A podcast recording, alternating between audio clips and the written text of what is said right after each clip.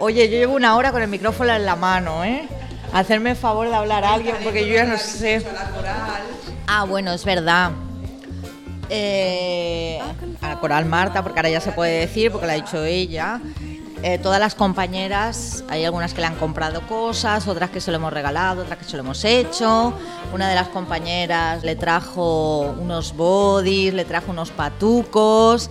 Eh, yo con otras compañeras les hemos hecho una toalla con una capucha, con el nombre bordado. Dos baberos también, otro babero bordado con un muñequito y la niña no nace, y aquí estamos todas las idiotas con las cosas compradas, y aquí no nace. Un par de semanas, en abril, sí.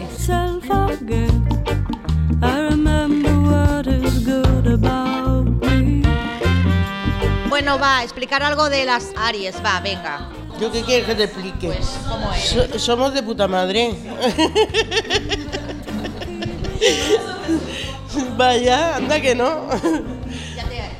Lola es Aries. Y aparte de ser lo que ha dicho que es, ¿vale? Es una de las mejores personas que he conocido ya aquí. Y me gustaría hablaros de alguien que ya no está aquí, por suerte, ¿vale? Que es así que ha sido la, la mejor persona que he conocido yo aquí. Una persona que ha tenido un aguante impresionante, una persona que a mí me ha dado un apoyo grandísimo, me ha hecho ver las cosas de otra manera, me ha hecho mm, recapacitar muchas veces en, problemas importantes y me gustaría desde aquí darle las gracias. Y bueno, tiene la suerte de que se comprobó que realmente, pues bueno, las cosas no siempre son como se nos acusan o se nos dicen.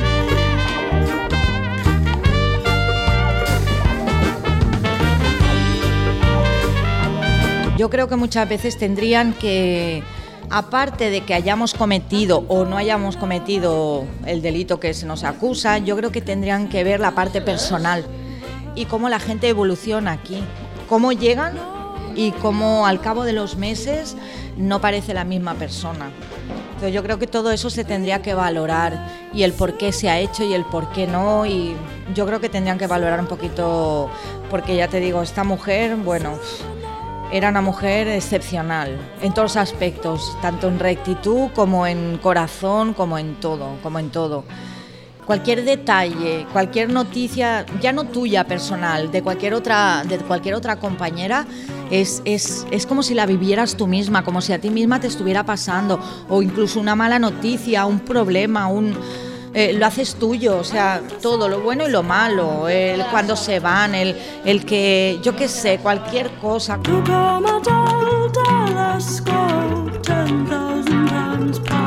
A ver, yo he estado fuera y ahora estoy dentro.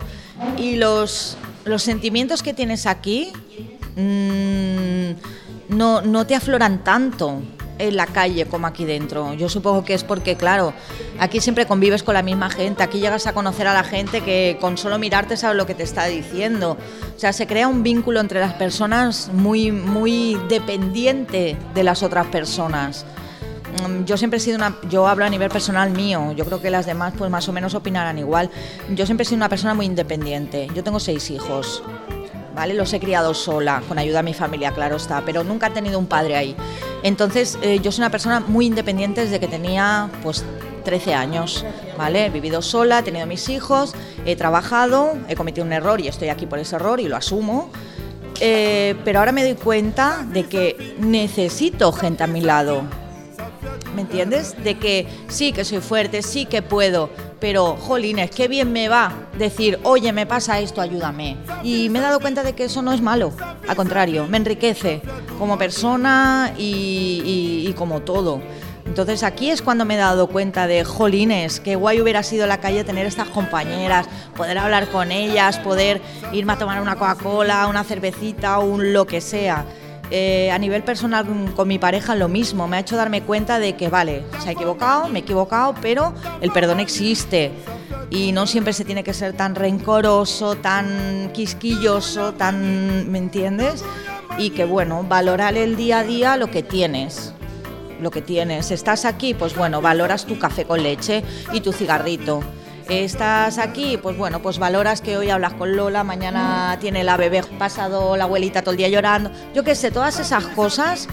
Y yo ya te digo que me encantaría de estar en la calle y poder estar con al terreno de Lola, comerme sus lechugas, eh, a pasear a la niña, a yo qué sé, mil cosas, mil cosas. Espera, habla tú, Lola. Lechugas. Yo las planto, yo las rego, yo las corto, yo me las como. Y nos las comemos todas. y nos las comeremos todas las que vengan al terreno a bañarse a la piscina y hacer lo que, lo que quieran hacer en casa. Sí, lechugas, cebollas, patatas, de todo, un poco.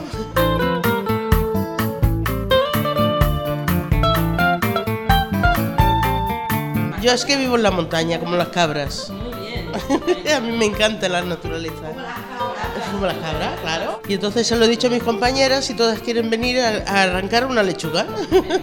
bueno, y entonces pues tengo varias clases de cosas, de, de- de pimientos también, de picantes, de patatas, de todo, menos plátanos y eso. Tengo también peras, tengo manzanas. Claro, es que cuando salgan ya les dan mi número de teléfono para que vayan para casa. y si es en verano, mejor, porque estará la piscina bien y el fuego que está al lado para hacer las costillas y todo eso.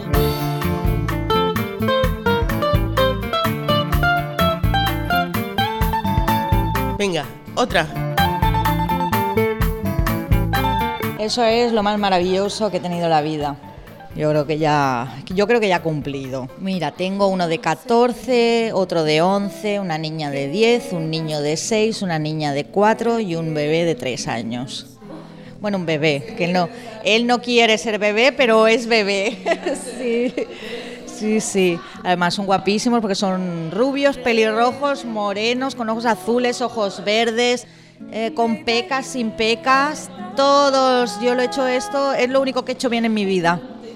Sí, de toda la gama de colores y formas. No, son niños, mira, yo he tenido la gran suerte de que tengo una familia estupenda, que es una cosa de las que he aprendido aquí que no he sabido valorarla. Y ahora la valoro demasiado. Y tengo una madre que, uff, que eso es más que una madre. Mi madre, si no fuera por mi madre, mis hijos, yo no sé dónde estarían. Es una gran mujer. Y bueno, se está haciendo cargo de ellos en todo, en todo, en todo. Están perfectamente bien.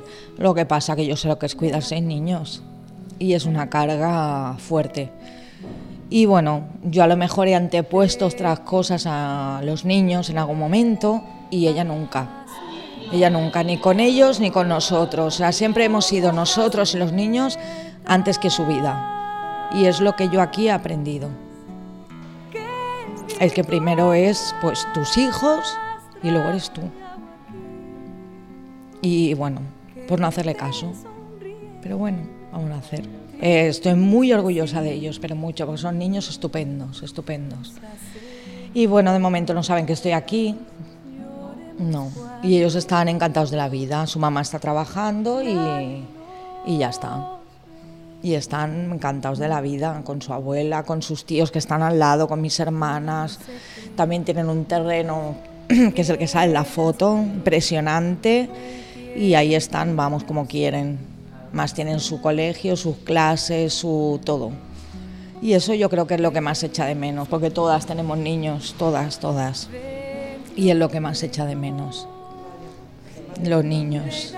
Es muy difícil.